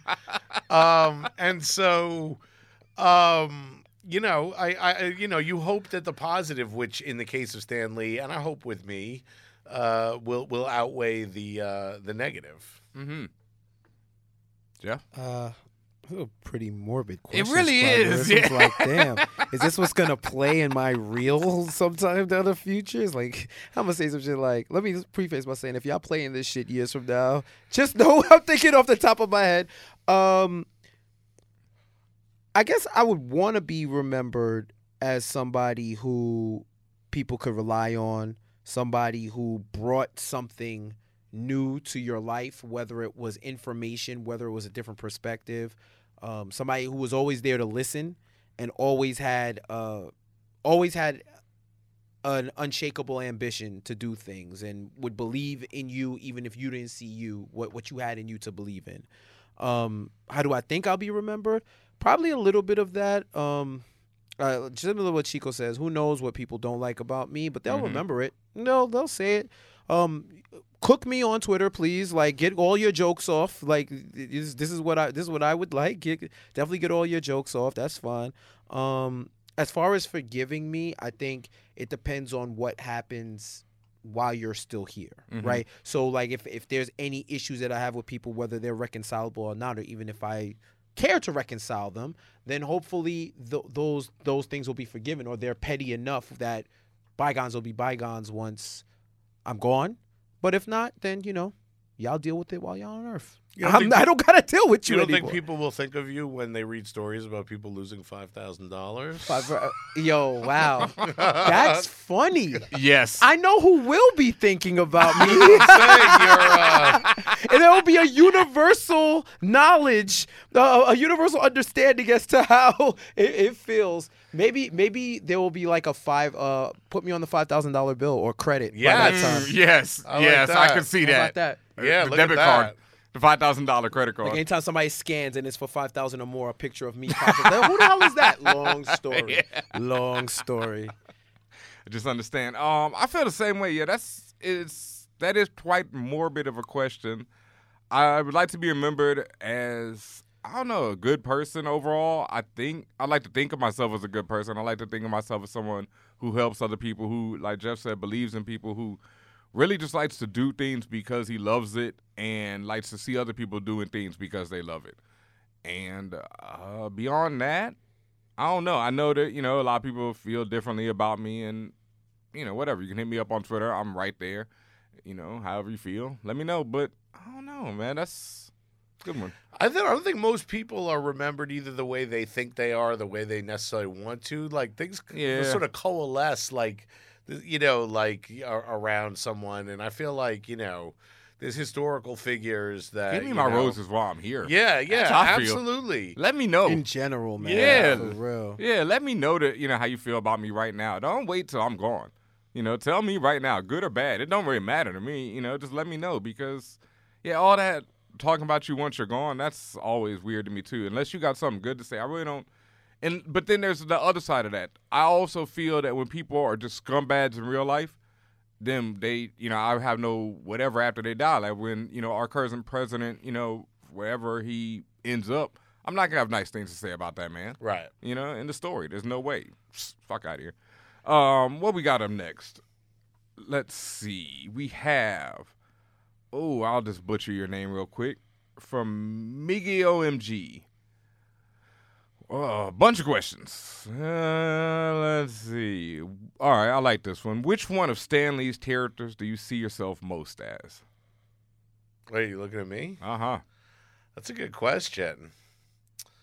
Um, I feel like all all like that. There's all four members of the Fantastic Four represent a side of me.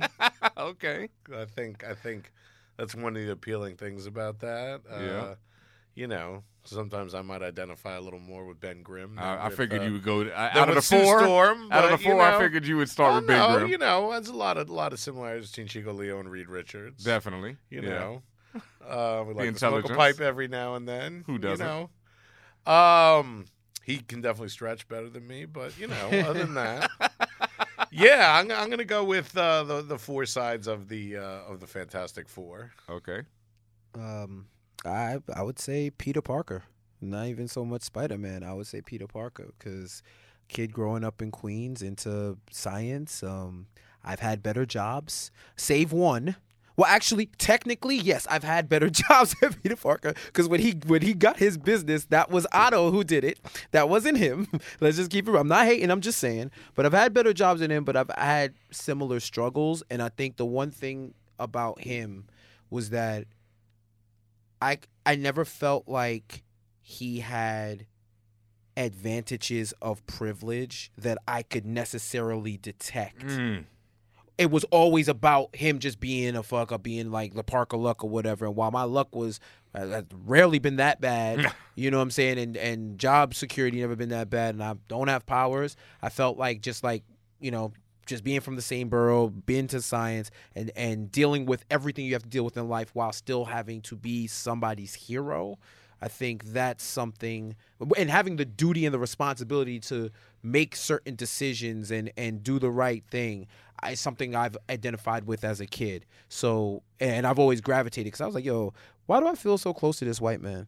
And it's it's, because of the stories, and I think that's something that Stan Lee underlined, where it's about the stories and connecting with people and treating people equal, as opposed to, you know, racism and all that other shit. Mm, and that that's wild that you said that because that's something I always talk about. And it's uh, my answer is I'd probably like to be most like Silver Surfer or Galactus. Those are the two who characters of his that I really just feel the most, especially Galactus with his detached from everything and just above it all and just a force of nature type thing. But this is detached characters that aren't running around eating planets. Yeah, the eating planets people. is a, that, that that's just part of it. You know, Right. hey man, it comes with the job. But you could be like the Watcher, Uatu. Nah, no, no, no. I, I'm- I like the Galactus. All I don't, don't, you You know. like the hat. I, yeah, I like the hat. My the man Silver- Galan. Yes, and Silver Surfer because Norrin Radd and just his you know philosophy and his love with Shalla-Bal and all his whole story.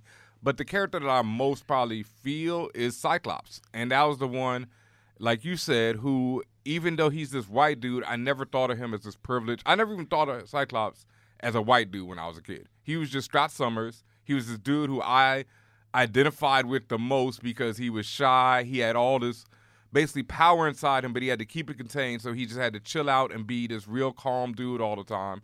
And that's who I felt. And like I felt I definitely, you know, him and Jean Grey and their relationship and how that went was everything I identified with. So it's always been about the character. And it wasn't that Scott was this white dude. He was just Cyclops to me. So that's who I always, you know, felt the most. And that is it for the Guac is Extra this week. Thank you for sending in your questions. If you have any questions, you can always hit us. Contact at forallnerds.com or on the Twitter at forallnerds. Uh, we will definitely be talking more about Stan Lee and everything in the weeks to come, but there's some other news we got to get into before we get out of here tonight.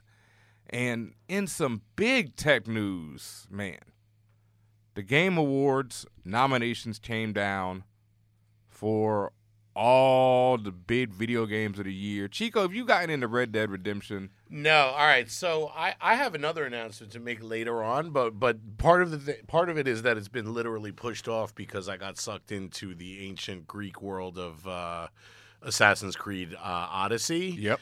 Uh, which is on this list, um, as is God of War, which I played. Neither of which, so I, I actually think that God of War, I know what my problem with it was. Like, the world was not peopled. Like, it was a beautiful world, and the Yep. storyline between the dad and the son was cool. Yes. But they were sort of running through this empty world uh, that just had people to fight. Yep. Whereas in the Assassin's Creed stuff and some of these other series, you're really interacting with all these people. Zero uh, Horizon Zero Dawn Yep. from last year, which was like that was like my game of the year for last year. So I feel like well, a lot. Of, I haven't played Spider Man, but a lot of people talked about Spider Man. You being able to interact with with everybody. Oh my God. And that and that to me is a very cool thing about a game. Also, I know that that kind of thing is is in Red Dead Redemption. Yep. Um, so I would actually say I thought Assassin's Creed Origins was like more deserving of an award than Odyssey. Odyssey is like Origins, Mhm. but just bigger. Yep. But it isn't the leap that Origins was Yeah. from from what came before it. So I don't know. I'm I'm a little loath to get into Red Dead Redemption only because I know I'm gonna either get really frustrated or lose my you know lose like months of my life. Pretty much. I haven't played it at all yet, but everyone Have I you see played it, playing Jeff? it- I I have not. I've I told my posse to come pick me up around yonder in December. Right. I, I, I had to beat. I had to save the city with Spider Man, and then I had to live my life. Right, So you yeah. guys can get December, but November, nope. I'm Yeah. not even looking. I don't. I don't. I don't even. I. I don't. I'm not even wearing jean shirts until until December. I'm not wearing any type of hat. I don't want to see a horse. Nothing. Yeah, Odyssey basically took my you know my October and early November. Yeah, I haven't gotten into Red Dead either for the all the same reasons. I saved the city with Spider Man. I feel you on God of War that it's not populated, but I think God of War's story is so ridiculously well told, and you know the relationship between Kratos and his son is just fucked me up. Like God of War and Spider Man, as far as I can remember, are the first two video games that like reduced me to tears. Where I was sitting there like, whoa, there were points in Spider Man where I I lost it. Like I can't spoil anything from Spider Man for those who haven't played it. But no, to I, me, and I want to play. that's my it, game yeah. of the year. It's it has to do for me just the lived inness of the world. Like it's it's like, I mean, so for Assassin's Creed, it would it, it's mad repetitive, Mhm. but because you're dealing with different people on different islands of Greece or whatever, and and the same with Egypt in in in uh, Origins. You, you get a much bigger, you know, even though you're kind of going on the same mission that you went on, like, you know, two hours ago, it's for a different person in a different, like, the t- topography is different. And also, you know, those have like a historical thing that's cool. But even non historical games, I feel like, as long as they populate, that was the thing about Zero Horizon Zero Dawn was that the world that they created was so dope. Mm. But so yeah, I, I I was just saying that was for me with God of War was just the fact that you were just running through a world and there's that dwarf and then like dudes you have to fight and that's it. the dwarf and his brother, Right, and his Yeah, brother. yeah, Yes, and that's about it. exactly. Yeah, Yeah, that's yeah. about it. What about you, Jeff? Which one of these? So I've I've haven't played Red Dead yet. Um, played Spider Man. I played a little bit of God of War, so I haven't really gotten fully into it to like play it. Um, Mhm. So right now, like by default, and I I think there's a part of me that just refuses to play Assassin's Creed games anymore because how many times am I gonna hop off a fucking um roof And and, stab slice somebody and in the stab back? your neck? But the world's always intrigued me. Yeah. The world's always intrigued Mhm. me. It's like I don't care. There there may be X amount of ways to skin a cat, but I'm going to skin a cat in Greece. I'm gonna skin a cat in Right. Egypt. Yep. I'm gonna skin a cat in Macedonia, wherever wherever we gotta go, right? So so that's why it always intrigued me, but I don't know if I would get into it like that. So by default, I would say Marvel Spider Man with like you know I still got technically the rest of the year to play, Mhm. but um because I'm definitely gonna play Red Dead 2. I'm definitely gonna Yep. finish God of War, but Spider Man was. I for me, it's that and Arkham Knight. I have never heard of this game Celeste that's on this I list. I'm gonna have to look this up if anyone out there has played it because it's up for game of the year. Is that Oscar bait? Is that the Oscar bait? of That might be. The, uh, uh, yeah. oh, all right. We, we we got to talk about some Oscar bait in a second too. But uh, up for game of the year is Assassin's Creed Odyssey, Celeste, which I've never heard of, but I'm gonna look up tonight. God of War, Marvel Spider-Man. I wonder if that's a computer game. Yeah, uh, might be Monster Hunter World and Red Dead Redemption 2. Having having played God of War and Assassin's Creed Odyssey, I would definitely say it's gonna Spider Man or Red Dead Redemption Two are, are more worthy. I love yeah, I love God of War, but I, I ha- Spider Man to me was like I was not expecting it. You know, as much as I knew it was to be like the Batman Arkham series where that was to be somewhat of the combat, the way Spider Man moves and that effing story they are telling in that game, I just was not expecting the twists and turns that that game takes. I oh my god, yeah. So um, so FYI, Celeste is a platform game. Wow. It's probably like one of those like Xbox Live type type games. I'm looking at it. It's, it's like a 2D 2D game. It's on um Switch, Looks like some 80s PS4 graphics right there. That you know what that means. This shit is fun as fuck. Must that's what be. it. That's what it means. Like Yeah. if this Right, made it, they that means yeah. it's super fun. All right, I'm, I might cop that tonight. Then we'll have to chat that out. Yeah, that might be super fun. Uh, speaking of some Oscar bait, though, uh, you know we've been talking about the Oscars and everything. We got the For All Nerds awards coming up this year very soon. Look out for that. But the Oscars are coming up, and you know Black Panther, of course, we're all rooting for, hoping it snags a couple of these awards. I finally got to peep A Star Is Born last night, and um, I see why people are talking. You know, like certain these Oscar bait movies. I'm like, come on, man, for real. But a Star Born is Star is Born is a quality ass flick, and I, I feel like Black Panther is gonna have problems, and there's gonna be a lot of blowback and a lot of talk over that because a lot of these movies are coming out right now to get these Oscar voters hype, to get the votes. And A Star is Born, uh, Bradley Cooper directed it, first time director. People are gonna love that. It's got singing. It's got Lady Gaga doing a great performance. Dave Chappelle shows up. It's a really solid ass flick, and I'm worried for Black Panther. Like I'm, Chico's giving me the look like No, you I should mean- already know what's gonna happen. Well, but- there's there's some of that. I mean, it's also what you said was really real. Nothing that ever comes out in January ever wins because it's already you know it's old news. Mhm. And they put out all the movies in November and December for a reason that are like the Oscar movies. Yep. And um, I mean, I think the only award that's um, Oh. relevant is Black Panther winning Best Picture. It's already, you know, even if it wins like ten technical awards, if it doesn't win Best Picture, and um, you know, so I, I actually do think. I don't know. I didn't see A Star Is Born. It's the fourth version of the movie. Yep. I've seen two of the other ones. Yep. I have not seen the Kris Kristofferson uh, Barbra Barbara, Streisand. Streisand one from the seventies. I've seen none of them, so this is my first time getting the story. And And, it's like I didn't even. I thought the Judy Garland James Mason one was corny when I saw it one like 20 years ago, like for a film class. Um, you know, eh, so I, you know, I don't know. I I believe it. I mean, it's like it's a you know, it's a good basic story. Mhm. Um, and it's a tearjerker. Yep. Um. But I don't know. I mean, it's like you know, yeah. When you remake a movie a fourth time, like, could- should that really? But yeah, you know, I guess it doesn't matter. Most people haven't seen, you know, I mean, nobody's seen all all the others. You No. know, I don't know. I, the, I I'm suspicious of that. Like, I'll check it out when it comes on cable, like I did La La Land. But I still ain't seen that one. you know, yeah, and it was like, you know, I'm not, you know, there's a lot of other things you could do with that two hours. Jesus. it is quite tight. Uh, also, I wanted to shout this out: Pedro Pascal, who everyone knows as Game of Thrones, the Sand Snake, playing himself. Right. Yeah. Well, he also is the lead in uh, the first three seasons of, uh, or first two definitely of of, uh, Narcos. of Narcos. Yes, yeah. he is. Yes, he is. Did a great job on that. Has been cast as the lead in The Mandalorian, which is the new Disney Star Wars series, which will premiere on Disney's streaming service, which has now been named Disney Plus.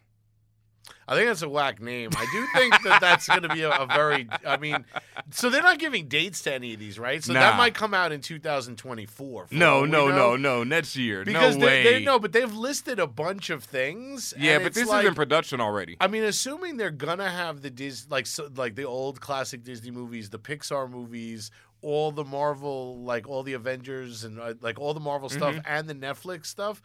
As well, like it's a no-brainer. Like I feel like this channel, like you, you have to get this Yeah, channel. this is the winner. Yeah, I mean Pedro Pascal as you know, and they're doing, aren't they doing? uh What's his face? Uh Diego Luna's character. Yeah, Diego Cassian, Luna, uh, Cassian is Andor is yeah, also yeah. getting a series. Cassian Andor from uh, Rogue One, Right. So this will obviously be a prequel to Rogue One, Right, yes, exactly. no spoilers, but yeah. um, and and just other stuff that I've read, and you know, I know that they canceled all these Netflix shows, but I think they're coming back. I don't some- think so. Even as Heroes for Hire, like a Heroes for Hire with like sort of all those, you know, I don't know. I mean, come on, let's be real, folks. Who really is out there itching for the Luke Cage, uh, Danny Rand team? But if you include Colleen Wing and and Misty Knight, and you get you know Night Nurse back, and then you include some of these other characters, you know, I feel like there's some there's some dope uh, dope stuff. To didn't be we done. see this with Defenders? Like this didn't work Well, out. that- well, well. that that's I- a different I thing. like though. I think that's a totally You like the thing. Defenders Yeah, I like series? Defenders more than I liked, certainly more than I liked Iron Fist 1 and probably Iron Fist 2. What? And I did like Iron Fist 2 more than 1. Wow. Yeah, I like the Defenders. I thought the scenes with them, like the, you know, the, the stuff with the heroes was dope. I thought that the. Sigourney Weaver was dope. The like five different like family Outfits she kept wearing? No, the five different like you know gang leaders that came together from like the different movies.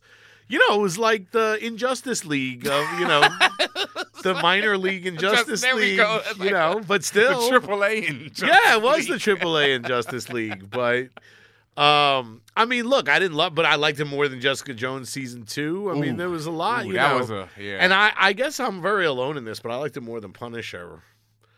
But I loved the Punisher when he was on Daredevil. I just didn't like his series. I didn't really care for his series that much either. I haven't finished it. I liked what I saw It was in cool. the original. In the original, um, well, the first seven episodes I saw, it's, I, I, it's ironic for me. I think if all these mass shooting shits weren't going on, Right, I yeah, think Punisher true. would be way more lit. But it's like I'm almost desensitized Yeah. to what the Punisher does. But for what he does, I enjoyed it. Um, I understand why it was called Disney Plus because it's keeping in line with their other services. So there's ESPN Plus, Oh, that is their service, And so it's HBO Disney Plus and There's things like that. Yeah, so yeah, so yeah. they have ESPN Plus, and it just makes sense. that They didn't want to break the reel. You just call it Disney Plus. Like I get it. It's it's not really doesn't matter. inventive, but you you could have called that shit for all nerds, and they would have been like, "Yo, we getting for we getting Disney's for all nerds." I wonder how streaming much. I wonder if they're going to try and actually charge more than you know, Ooh. like you know, because now it's creeping up to fifteen on Netflix. Like Yeah. you know, I remember when it was seven ninety nine. I could see them charging ten for like the first like an introductory. I would assume I at could least see that 10. That's because they, so don't because everybody's gonna you well when they when you get on ten and then a year. Hey guys, just wanted to let you know because of production costs, we're going to be increasing. Just yeah, just take Right. it. Just they, they take it slowly, but um. I think with, with the with the library that they're already going to have, it's already worth it. If you have a kid, it's beyond worth it already. And with all these um all these original series, it's giving more of an incentive. Someone like me is giving me more of an incentive to buy because now I will have the original series. I'll know that anything else that's out, whether it's Netflix or on ABC, especially if it's on ABC, that's the next step. If ABC doesn't want a certain series, they'll put it right on Disney Plus, or they'll just create it for Disney Plus. So it'll be a hub for everybody for all those series to come to come about. And as far as like the whole Heroes for Hire, whatever, I think it would be dope if they did Marvel Knights. And Right. did Marvel Knights Sure. and just make that the original series, and whoever can come in Right. can come in. Like the Defenders are still Knight. around. Yeah, yeah. Yeah, you know, it'll be Moon Knight, Doctor Strange, you know, all of those, like all the Ghost Rider, and then shit, Diego Luna will have like multiple jobs. Right. Because he's Ghost Rider. So it's like you have all these characters that are already out, and when you have an anthology series, they're all just existing in the world. So you won't, you know, it sucks that some of those creative teams may not be able to get back together as they once were, but in terms of the IP and those characters, you still have that sustained. Nice. Yeah, I I mean that is the one you know, I've been peeping Titans on the Disney, uh, the DC service, but Disney when they drop, it's over. There's no real question there. They're gonna get the the DC dollars. service is out. Like Yep. you could do. Is it free? oh no, sir. So like, and how much are they charging? I'm not really sure. Yeah. That's the correct answer. No, what did what did Dave Chappelle say? That is correct. That's a- that's Is that the only thing on there? That is correct. or The actual answer is seven ninety nine. Yeah. That is the correct Yeah, answer. Titans is great though, folks. Um, moving on. But wait, is Titans great the way Legends of Tomorrow was great, or is Titans great the way Good Things are great? Wait, Legends of Tomorrow is amazing. Well, it might have gotten good, but you were hate watching it in the beginning. You definitely. I just thought it was like ridiculous and utterly ridiculous, and that's why I love it. No, Titans isn't isn't utterly ridiculous, and that's why I love it. Titans is like not faithful at all to the comics, but it is a very well done translation of the comics. Right. I'll say that, and it's dope so far. They introduced Doom Patrol last week. It was a very dope episode. Then the latest episode, uh, the Titans all finally get together, and it's lit. Like, And I- what else is on the network? Yeah. Yeah, I mean They got like- Swamp Thing coming. Swamp Thing, and Right, Doom but I don't even understand how they can ask you to pay seven ninety nine with a straight face when Marvel's putting out like coming mean, with all of this. It's like, what does DC always do, folks? Like you act like this is brand new for them. Marvel does all the hotness. DC says, "Here, this is what we got." You know, Yeah, I don't it. know. I mean, I have faith in DC that they'll be able to put a sustainable Young and- Justice? and, uh, But are they? Do they have the rights to the Young. Justice? No, Young Justice. The season three is right. coming The to the season se- three is, but can they even show season one and Yeah, two? yeah, of course they own it all. Okay. them. yeah, they're bringing that back. That'll be there. They'll they'll get all the seasons of Young Justice. Well, yeah, okay. So those are owned by like they're not owned by like Cartoon Network. Oh no, or those are Warner owned by DC and Yeah, Lee yeah, style. Yeah. Well, Cartoon Network is in the Yeah, it's family in the anyway. family. Oh, okay, yeah, there you they're That's. Turner, Warner Brothers, Yeah, all yeah, of that. yeah. So it's Yeah. transitional. Yeah. All right, but like I said, moving on. I before we get out of here, you know, it hasn't been that big, but I got to do a little comics I copped this week. Cut that one quick. I, I can, I can only imagine how long this one is going to go. no, real quick. Uh, tomorrow, this week, when you hear this episode, the new Wonder Woman series by G. Willow Wilson is out. Make sure you pick that up. G. Willow Wilson is the author of Miss Marvel, the creator of the new Miss Marvel. Pretty much has been shepherding her character and is now doing Mother effing Wonder Woman. So that I cannot wait for. I have no idea what her take on the character is going to be, but I'm so hyped for that. Also out tomorrow, Bitter Root number one by David Walker and Chuck Brown. Uh, the artist Sanford Greene, you know, friends of the show. Bitter Root is the series from Image Comics. It takes place in the 1920s. It's about a family of monster hunters, you know, in the Harlem Renaissance who are fighting monsters and they have to overcome their own family issues to take on this great evil that's coming to them. So make sure you check that out. Bitter Root number one. I haven't been reading too much lately. I finally got to read DC's uh, Metal series that ran was that this summer? Yeah, it ran this summer. God bless you. You, You you, you- yeah, you, you you never checked it out, Jeff? I checked it out, but I checked out. Okay. I checked it out. I, I read the whole thing at once. It what like the hype beyond it I didn't get. If you're into something that's like utterly ridiculous superhero action, it's good for that. But it just didn't have any weight to it to me. It felt like all these horrible things were happening, but you just knew that the heroes would survive and it would just be like, okay, this will be over. And that's pretty much But what how come it didn't work for you in that? Because that's how I felt like eh, like ten minutes or three minutes after I walked out of Infinity War. What? No, no. But I mean, it's like- But see, Infinity War ends with them dead. This didn't But end you with them know dead. that they're not going to be dead for real. Like, but you not know all of them. come You don't know how, and you don't know who's going to die next. You welcome don't know. To, welcome to comics. Yeah, no, no, I know 1930 that. to infinity. No, it's not. a- No, it started started later. Started more recently, but it's true. Right. kn- I, know, but I think that's a serious like problem. Is that the two? You know that they that they bring bring people back. You sort of ruin death as a as an even thing. See, I didn't comics. it. I, I don't think. I, I still don't think. Infinity War is still one of my favorite films of the year. It's one of my favorite Marvel films because it's the impact of those moments. Like whether or not they come back from that is one thing. Whether or not they all come back, whether or not other people get killed, it doesn't matter to me. It's the fact that right then and there, when Bucky dies, his last words are Steve. Right. You know, when Groot dies, his last words are Dad. You know, it's all these moments. It's Tom Holland's fucking performance just eating the screen up. So it doesn't matter to me. Like it's the story, it's the journey. It's not like okay, oh, but I know Tom's got another movie. Of course he does. You know, Spider Man. No, in the moment, I definitely felt, you know, like, and for three minutes after. Oh, no, left, it's still there. It, but, It's still there. By the time Have you we- watched it again? No, I haven't seen it again. Oh, when you see it again, it's gonna hit you. It's gonna hit you, bro. Um, it hit me. And I'm not Odin's son. I- My I- man said he's Odin's son. I thought it was incredible, And then he No, died. but, you know, yeah. I mean, um, and Thor could just. But, But, that's uh, actually a big a big debate that you have, like where people feel like what is the permanency of death? Like I'm gonna keep it real. If I'm if I'm a banshee, if I'm Thunderbird, I'm sick. I can't come back. Right. Marvel can't come. It's like yo, Banshee's been back a people couple be- times. People get uh, He irrelevant, zom- isn't zombie banshee. But yeah, I'm not I mean, but I'm even, irrelevant. but I'll see even here. Th- Thunderbird, Marvel. Yo, if I'm Marvel, I'm the most upset. I'm like, people get obliterated. People get stuck with black girl. Cancer is that permanent? Like, damn. Well, maybe that's also maybe that's something that's like impactful where they like he died of cancer. They don't want to. Yeah, that's although why. there have been other- Just thinking, just thinking. John that, but- Constantine died of cancer, like probably multiple. Do you mean chain smoking? Yeah, chain yeah. smoking John Constantine. He died of lung cancer, definitely during a Garth Ennis run, And came uh, back. came Yeah, he's back. So he's definitely died multiple times, but at least that there's an excuse. Magic. I'm and- just yeah. saying that it, it's they, you know, it's a Charlie Brown with the football thing. I was like, there was no chance that Superman was gonna be dead. Now the fact that he wasn't in his own comic for like a year, That was dope. and but they also they used it to spin off these all these. Know, Yeah, but those were Steel dope Superboy. They were they were dope stories. Yeah. But he came back and he had a mullet.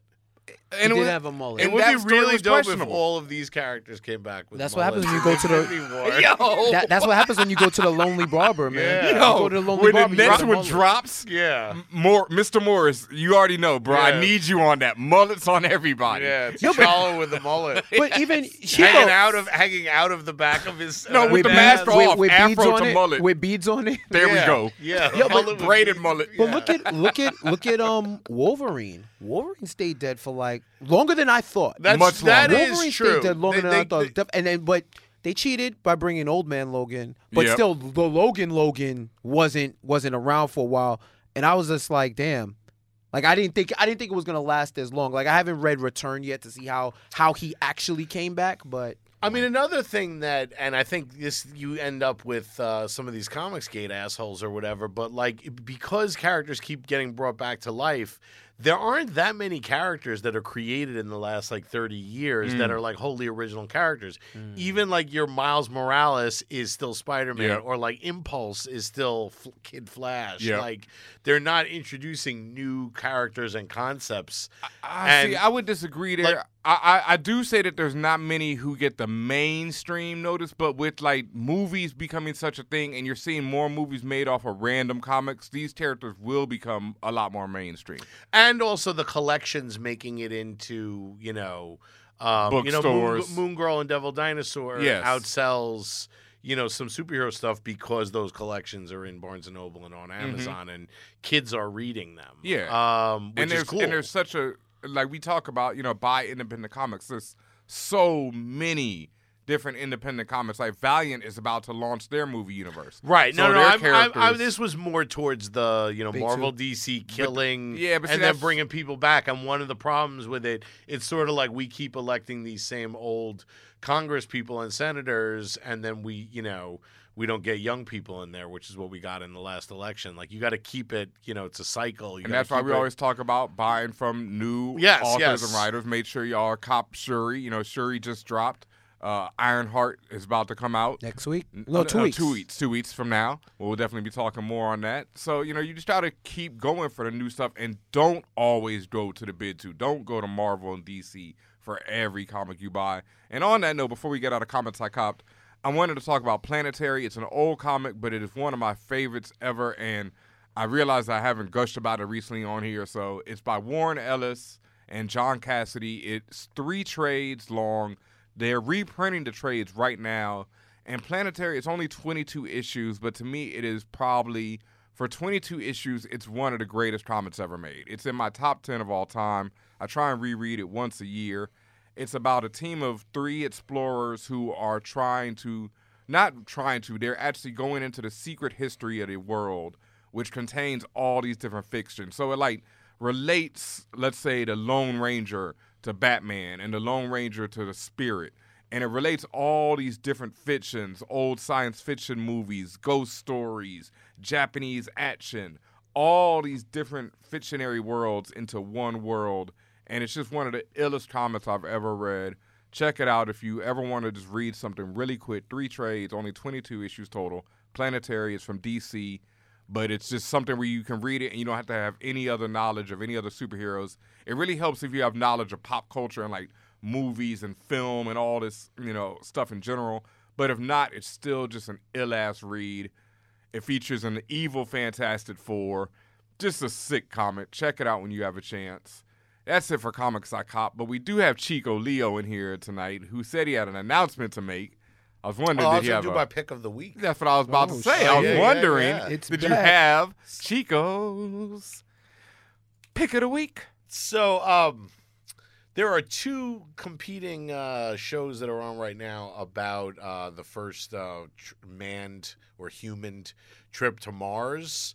One is on Hulu and it stars Sean Penn and had like a Mm-hmm. huge budget. That one's trash.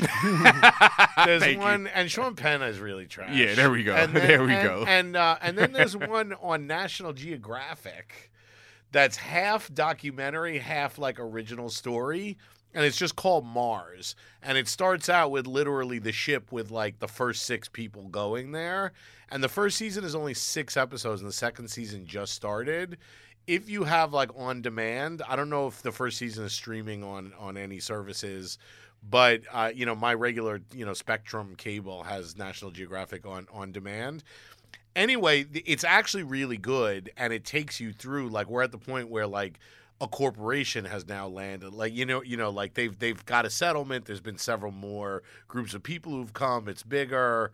But there's also half of each episode is actually documentary where they're interviewing like Elon Musk and Neil deGrasse Tyson and like astronauts and stuff like that anyway, the the drama stuff, some of it, it falls flat or is corny, but the combination of the whole thing is really dope. And um, you know, it's it's not pretentious. That's the problem with the Hulu one is wildly pretentious.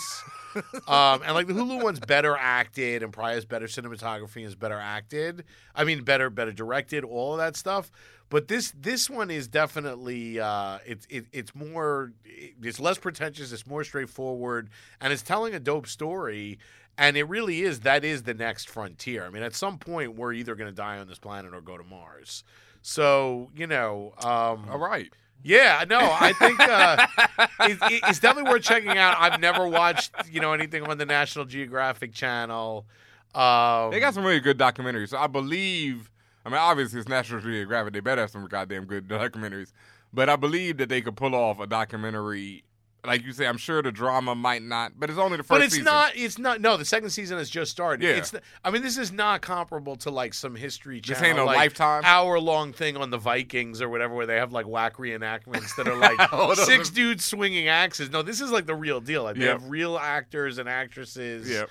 That are really good, and it's like international, and they get into all the different nitty gritty things of like having someone, having people, putting people on Mars, and um, just it, it, it just it, it covers all the angles. I just think it's a really good. It would make a, you know it, it's the kind of thing where you're like, oh, that would make a really good TV series. All right. So Um, Mars on National Geographic. Mars on National Geographic. I mean, I also try always try and pull something that's a little you know out there, out out of the blue that you. But I think I think people would definitely like it. I mean, it's. uh you know, at its core, like Lost or Deadwood, it's about forming a, a society. hmm I've been peeping uh, Sabrina the Teenage Witch on Netflix, which is I saw the first two episodes, not bad. and then I they're coming out with a Christmas special yeah, apparently. And I heard the last episode is one of the best episodes of TV this year. Right. So I'm waiting to get to that. It's been you know it's cool. It's a it's different. I watched the first episode of Riverdale, but I couldn't get into it. And this Mhm. is set in the Riverdale Yeah, universe. universe. Yeah, it's cool. Um. So yeah, I'm gonna go back to it. I mean, I feel like you get a little more with Netflix than you do. Yeah, definitely. Whatever Riverdale is on. C-dub. And uh, yeah, I mean, you know, it it, the, it was definitely uh, it had a lot going on in the first two two eps. Yep. All right, anything else before we get out of here tonight, folks? Uh, thank you to our Patreon subscribers once again. Make sure that you check us out. Um, you won't be able to see anything if you're not a Patreon subscriber. Spoiler alert! You gotta subscribe in order to see what we got exclusively on there. Be sure to donate. We have one dollar, five dollar cent, five cent, ten cent dollar. We have all types of options for you. You get swag, you get exclusive content, you get posts. You might get Chico's Netflix account, depending on how much. That might be the five racks option. Yeah. You get you get a month free on Chico's.